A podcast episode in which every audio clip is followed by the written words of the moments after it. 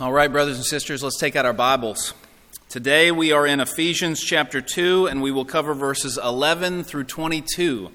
Ephesians 2 11 through 22. I'd encourage you to get out your own copy of Scripture or take one of those Bibles on the pew in front of you and look at this with us. Our main text, as always, will not be on the screen because we'll be referring back to this over and over again. I think it's most healthy for us to look at it in our own copy of Scripture. Ephesians 2 starting in verse 11 here in just a moment. Now, in the years of the Cold War, the Berlin Wall was more than just a wall that separated the city of Berlin. It symbolized the divide between Western democracy and Eastern communism, between freedom for the people and a government's desire to keep them under its thumb. One question that some have asked today is Are we seeing a second stirring up of this divide in our world today? Are we seeing a second stirring up of those ideals, that ideology, because of the events that are going on in our culture? As we sit here today, Russia has just invaded Ukraine under, it seems, all kinds of false pretenses. And much of the world watches and feels like this is much bigger than just two countries against one another. It's much bigger than just Russia and Ukraine. That's the feeling that we get. It's about more than that, it's about freedom, it's about tyranny. It seems as if events are happening not just across the ocean, but here in our own country as well. It seems as if events are happening that are forcing the world to see all over again that there is such a thing as good and evil. In 1989, that wall came down, that Berlin Wall. And it symbolized, the coming down of the wall symbolized the end of the Cold War, and many thought the end of communism in Europe.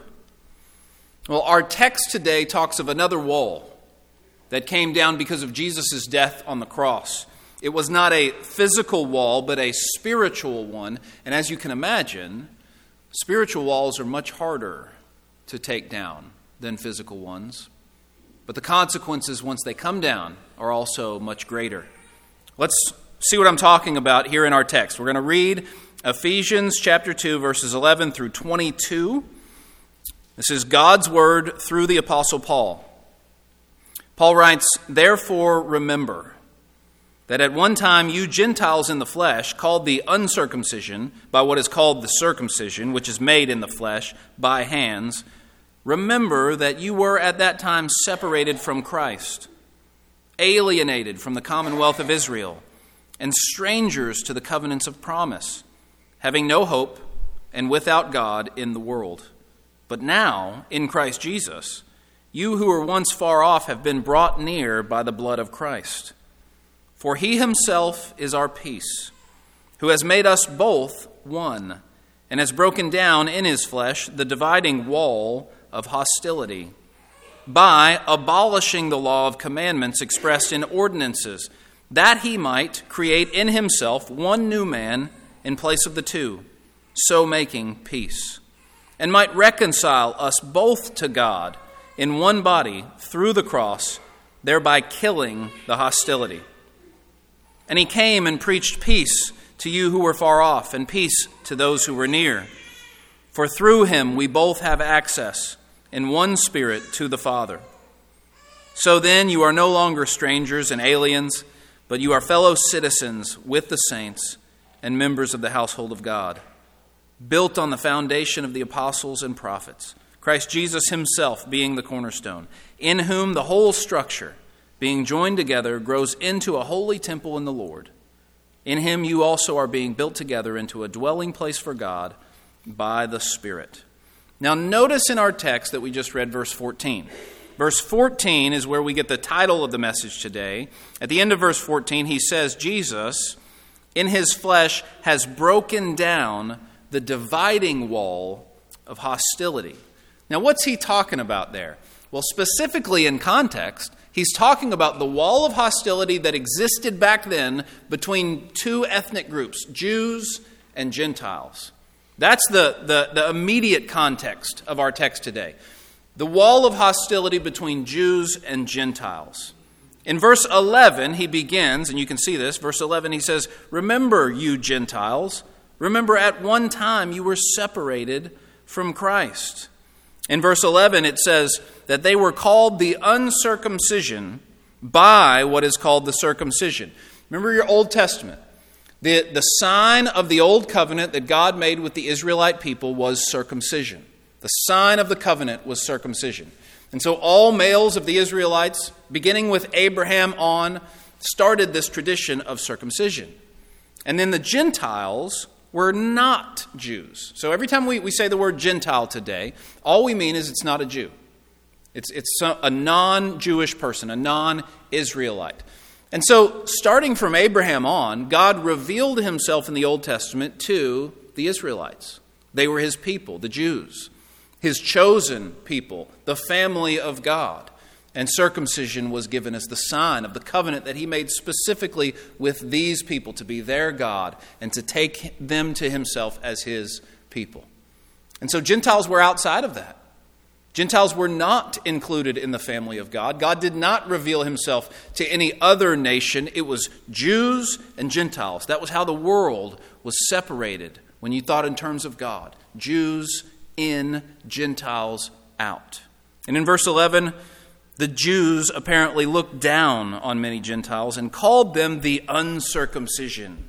We have the sign of the covenant, you don't. Now, we're not going to get into a bunch of details on circumcision today. If you'd like to have a nice little conversation about that on the way home with your kids, perhaps, go right ahead.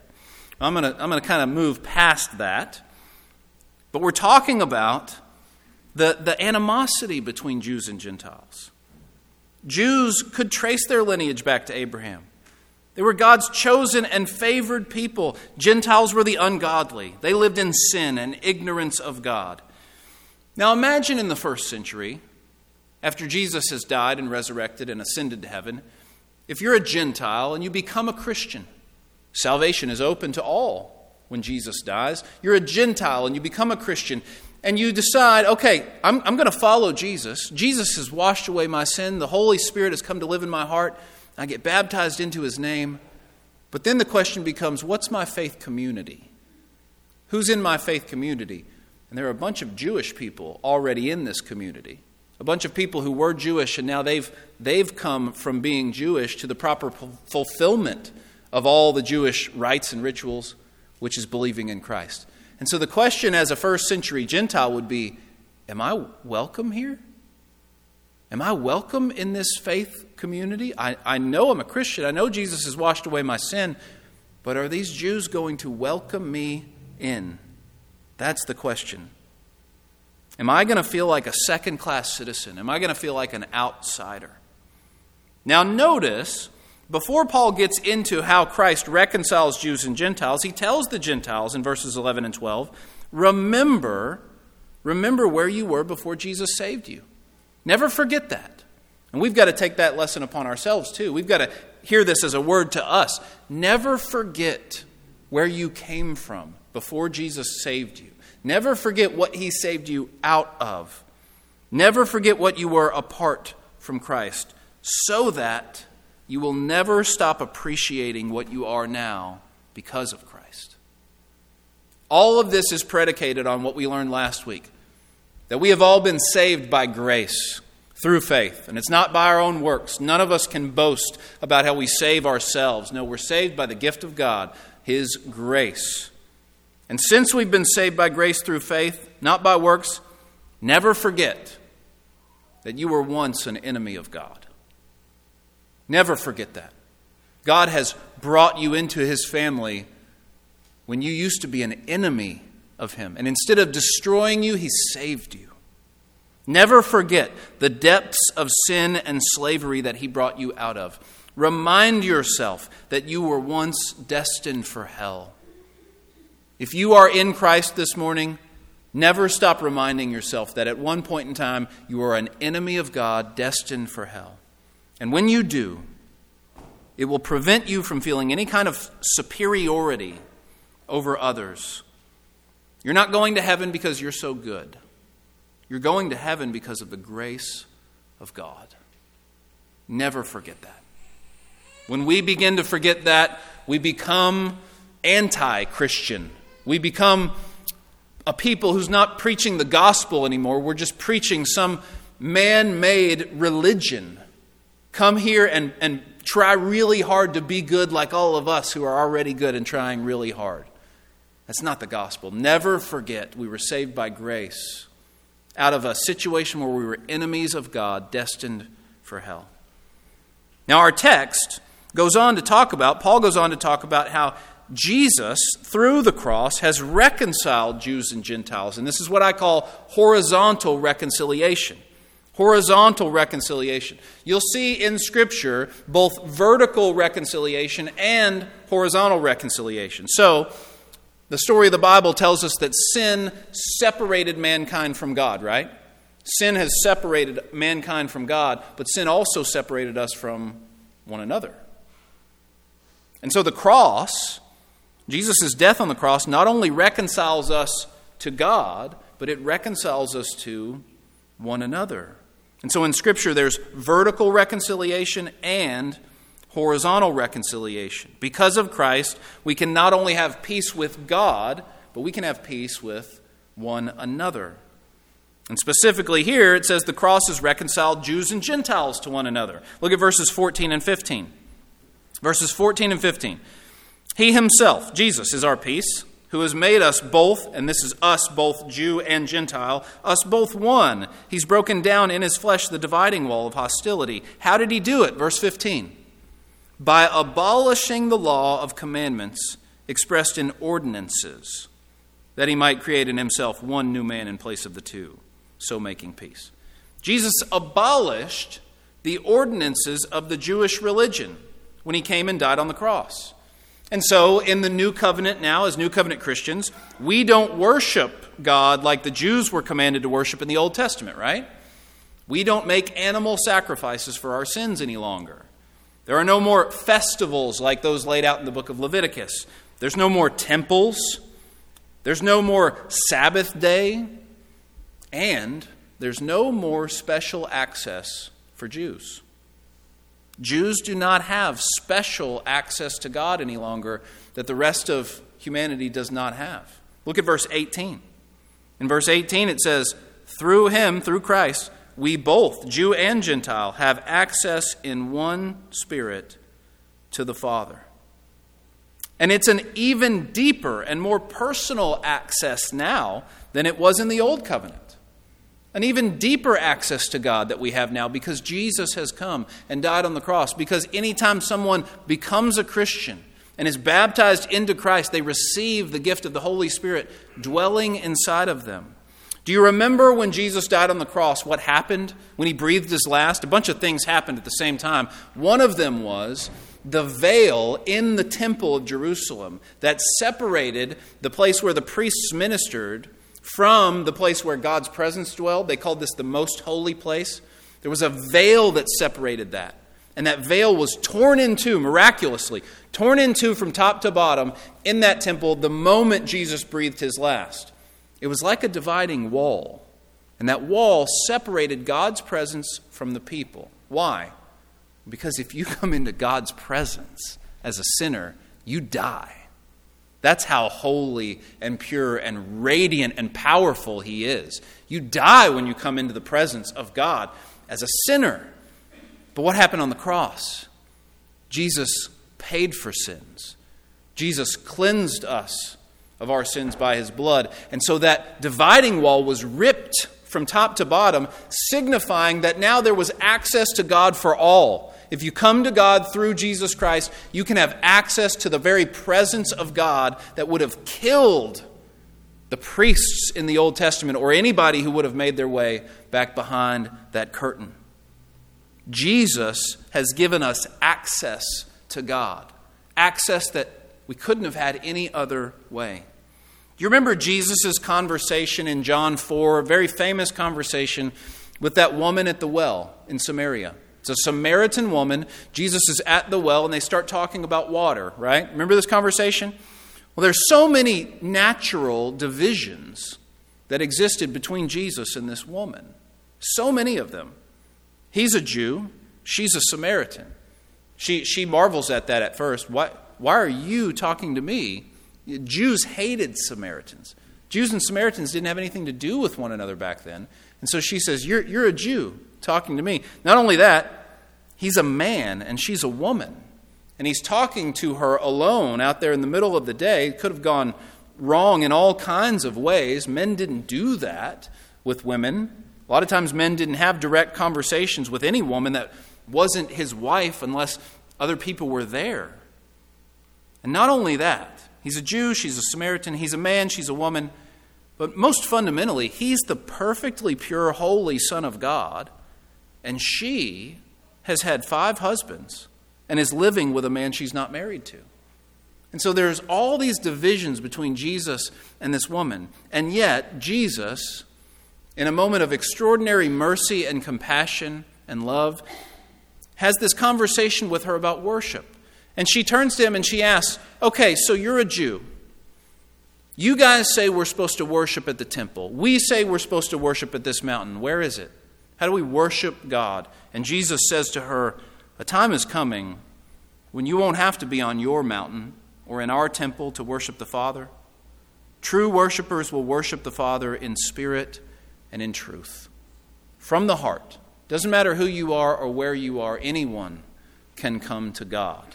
You don't have to be in a geographical location. You don't have to be of a certain gender. You don't have to be of a certain ethnicity. Anyone can come to God. We all have access. And so there's this horizontal reconciliation most specifically, I think, illustrated by that conversation with Jesus and the woman at the well. The gospel reconciles us not just to God, but to other people, to one another. Now, here's what we got to do. Right, we're reading this in 2022. So we got to look at that situation. We got to say, okay, I understand the Jew Gentile divide. Now, how do I apply it to my life today? How does this text apply to us today? I don't know about you, but I don't have too many Jews looking down on me because I'm not a Jew. That's just not my world. I don't know about you, but I don't have too many conversations with people about how the fact that, that there are some Jews and there are other non Jews and it's a really big deal. That's not the situation we live in in 2022 in America. So, as Bible students, we've got to develop the skill of looking at that situation and then bringing it into our modern day culture. How does it apply today? Let me give you just a few ways. In the Bible times, it was categories like the ones in Galatians 3:28 that separated people. So Galatians 3:28 says this: There is neither Jew nor Greek.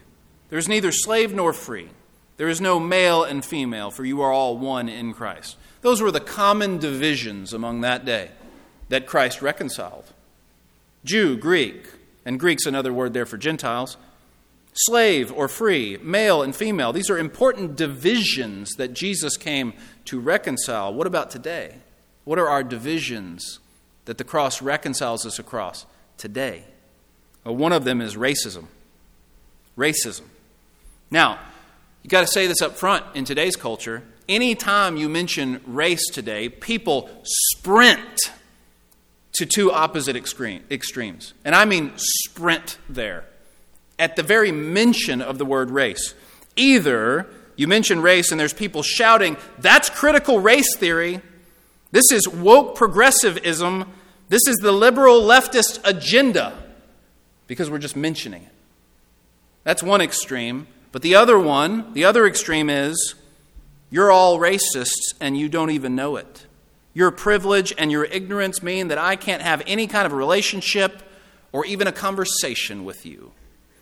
People sprint to those two extremes these days, anytime you talk about race. But long before anyone had coined the terms CRT or woke, Christians consistently came to this text in Ephesians 2 as the primary biblical passage showing that the gospel tears down the wall of racism. Long before we ever got into all the different debates and insecurities of our modern culture, this text right here was used for thousands of years, up until today, as the primary text in the Bible that the cross abolishes racism and tears down that wall. Listen to Revelation chapter 5, verse 9. It says, They sang a new song, saying, Worthy are you to take the scroll and open its seals, for you were slain, and by your blood you ransomed people for God from every tribe and language and people and nation. Notice that last phrase there. Every tribe, every language, every people, every nation. If you've got a problem with people of other races, you are not going to enjoy heaven. Because it is for all. Red, yellow, black, or white, it doesn't matter. In Christ, that dividing wall of hostility between people of different races is broken down. And let me tell you, racism is not a new thing, brothers and sisters. It's been going on since the fall of Genesis 3 since there started to be such a thing as race. And the, the, the, human race itself was divided into all kinds of different people. We all trace our lineage back to Adam and Eve. We all trace our lineage back to Noah and his family. And yet, this human nature inside of us causes us to look at other people that are different than us and think we are better than them. And the cross just cuts that at the root.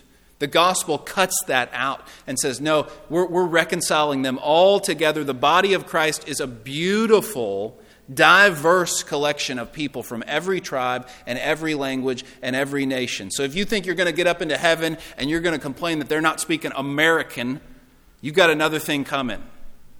It's going to be a beautiful collection of the whole world, and we are not going to be the center of it all. But it's not just race. It's not just race, it's other things too. Now, before I move on, let me, let me give you just a couple illustrations that I think help in this. When we were in Lexington, as you can imagine, a place like Lexington is very diverse. There's lots of people coming in from different places. Uh, and we had a Swahili worship service at our church at 3 p.m. for Congolese refugees. There's, there's just kind of randomly a really big collection of Congolese refugees in Lexington, Kentucky. Right? So we had a, a service in the Swahili language. That's the language that they speak.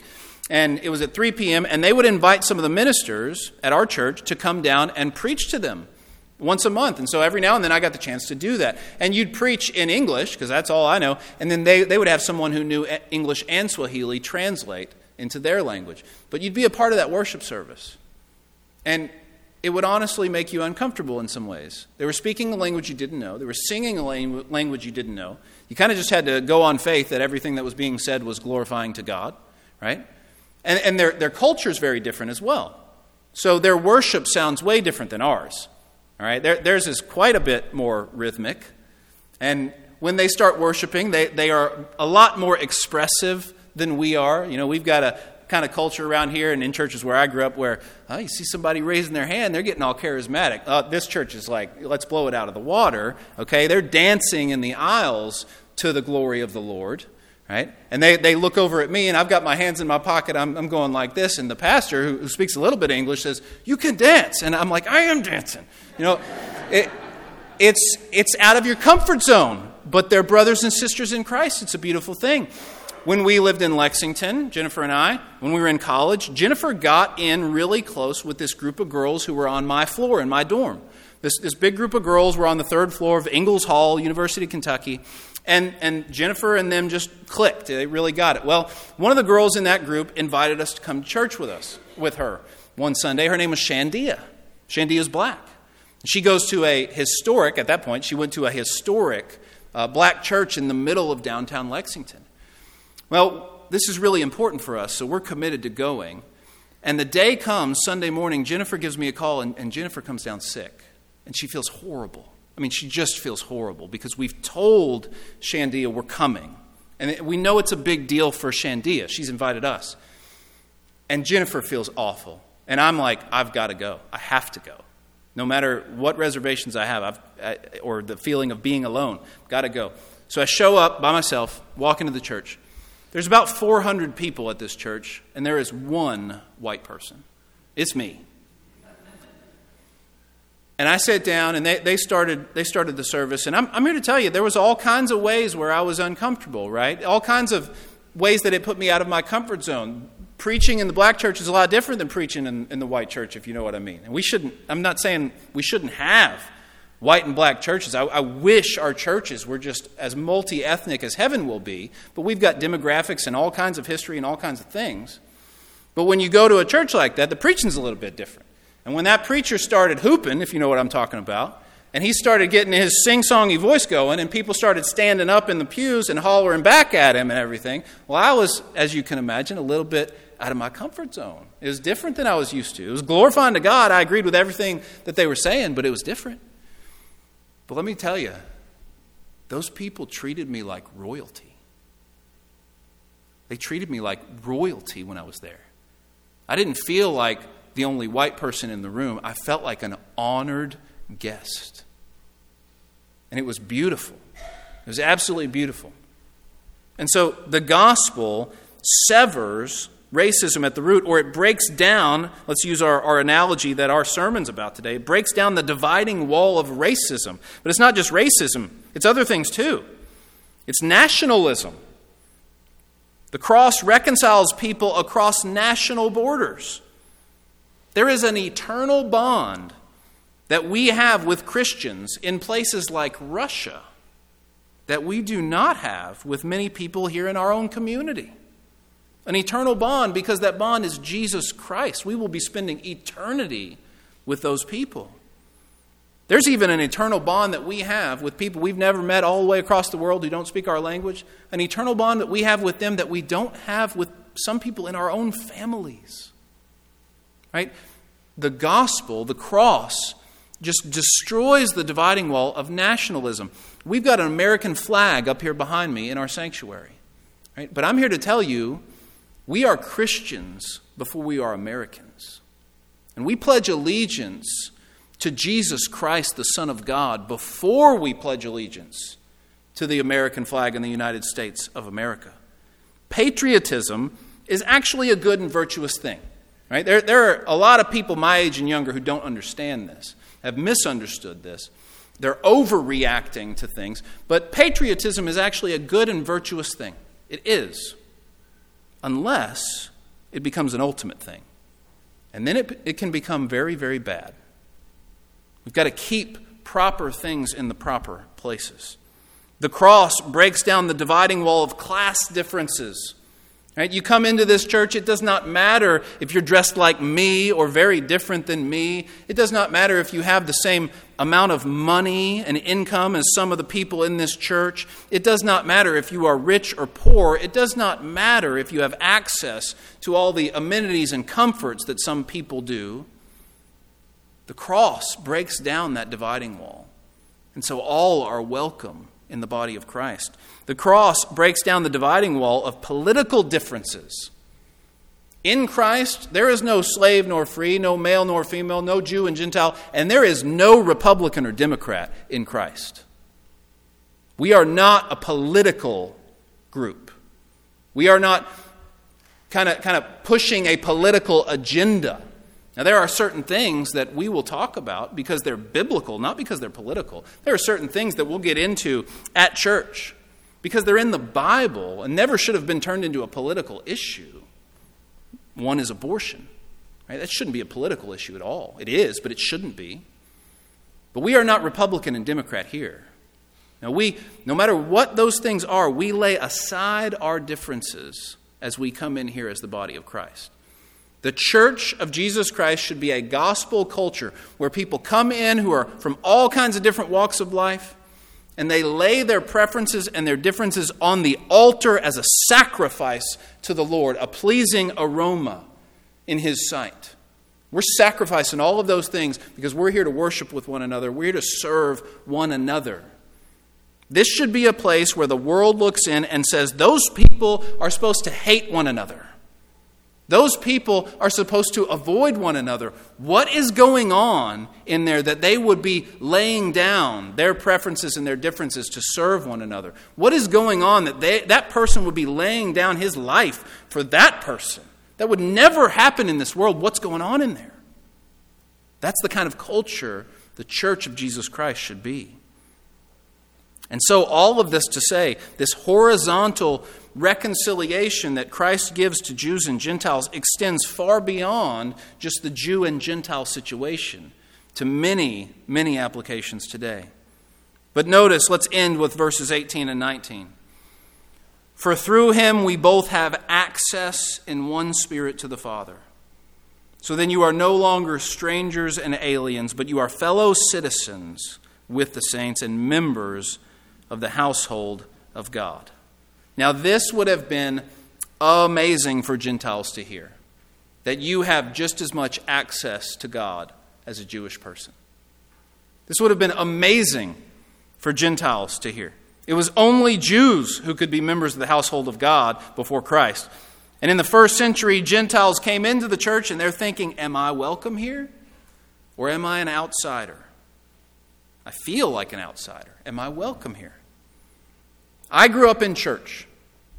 I don't know where, where you're coming from, many of you, but I grew up in church. Church is like home for me. You might call me a native, right? This is where I feel comfortable. I've always been in church. But I have no greater access to God than the person who has walked in sin all their life and has just recently come to Christ as an adult. I am no more a saint, no more forgiven, no more saved than anyone else. The ground is level at the cross. The ground is level at the cross. The blood of Jesus Christ is for everyone. If you've been saved, you've been saved by grace. No one has more of a right to the blood of Christ than anyone else. Everyone must have their sins washed away by the blood of Christ. The Pharisees in the New Testament were the model Jews. And they weren't only Jewish, they were super Jewish. Better than all the other Jews. But Jesus told them that tax collectors and prostitutes were closer to the kingdom of God than they were. In a church, there are insiders and outsiders. There are. And I, I don't mean there are cliques. And I don't mean there are ways that, that we are unwelcoming. That stuff might happen, but shouldn't happen. But I'm talking about biblically. In a church, there are insiders and outsiders. It's biblical. Paul uses this language in 1 Corinthians 14. But the insiders, according to the Bible, are not those who have grown up in church. The insiders are not those who know the lingo, or those who feel comfortable, or those who wear the right clothes and say the right things. No, the insiders, according to Scripture, are those who have been born again and have had their sins washed away by the blood of Jesus. And the outsiders are simply those who have yet to do so. There are insiders and outsiders. The Bible does divide humanity into two groups, but those two groups are those who have been born again in Christ and those who have not. Those who have come to God through his Son, Jesus Christ, and those who remain on the outside. Those who are in Christ and those who are apart from Christ. But the good news of the gospel is anyone can get in on this. Anyone can get in on this. You don't have to be of a certain ethnicity. You don't have to be of a certain socioeconomic status. You don't have to wear certain things. You don't have to have a life that's, that's all together. You don't have to have some kind of level of respectability in the community. Anyone can get in on this. Everyone is invited. Everyone is welcome to become one of those who are in Christ. So, this is as good a place as any for us to stop and go to the Lord in prayer. Each week here at Columbia Christian, we spend just a few moments after the sermon in silent prayer. And we ask during this time that you go to God and respond to Him. Respond to whatever He has laid on your heart. It might be very different than what He's laid on my heart. Go to God in prayer and respond to Him during this time. Reckon with what He is doing inside of your mind and inside of your heart right now. Face up to Him as He is confronting you with His Word. After we have this time of personal prayer and reflection and personal response, we'll come back. We'll have an invitation time where those who need to respond to God's word publicly can do so then. Let's pray.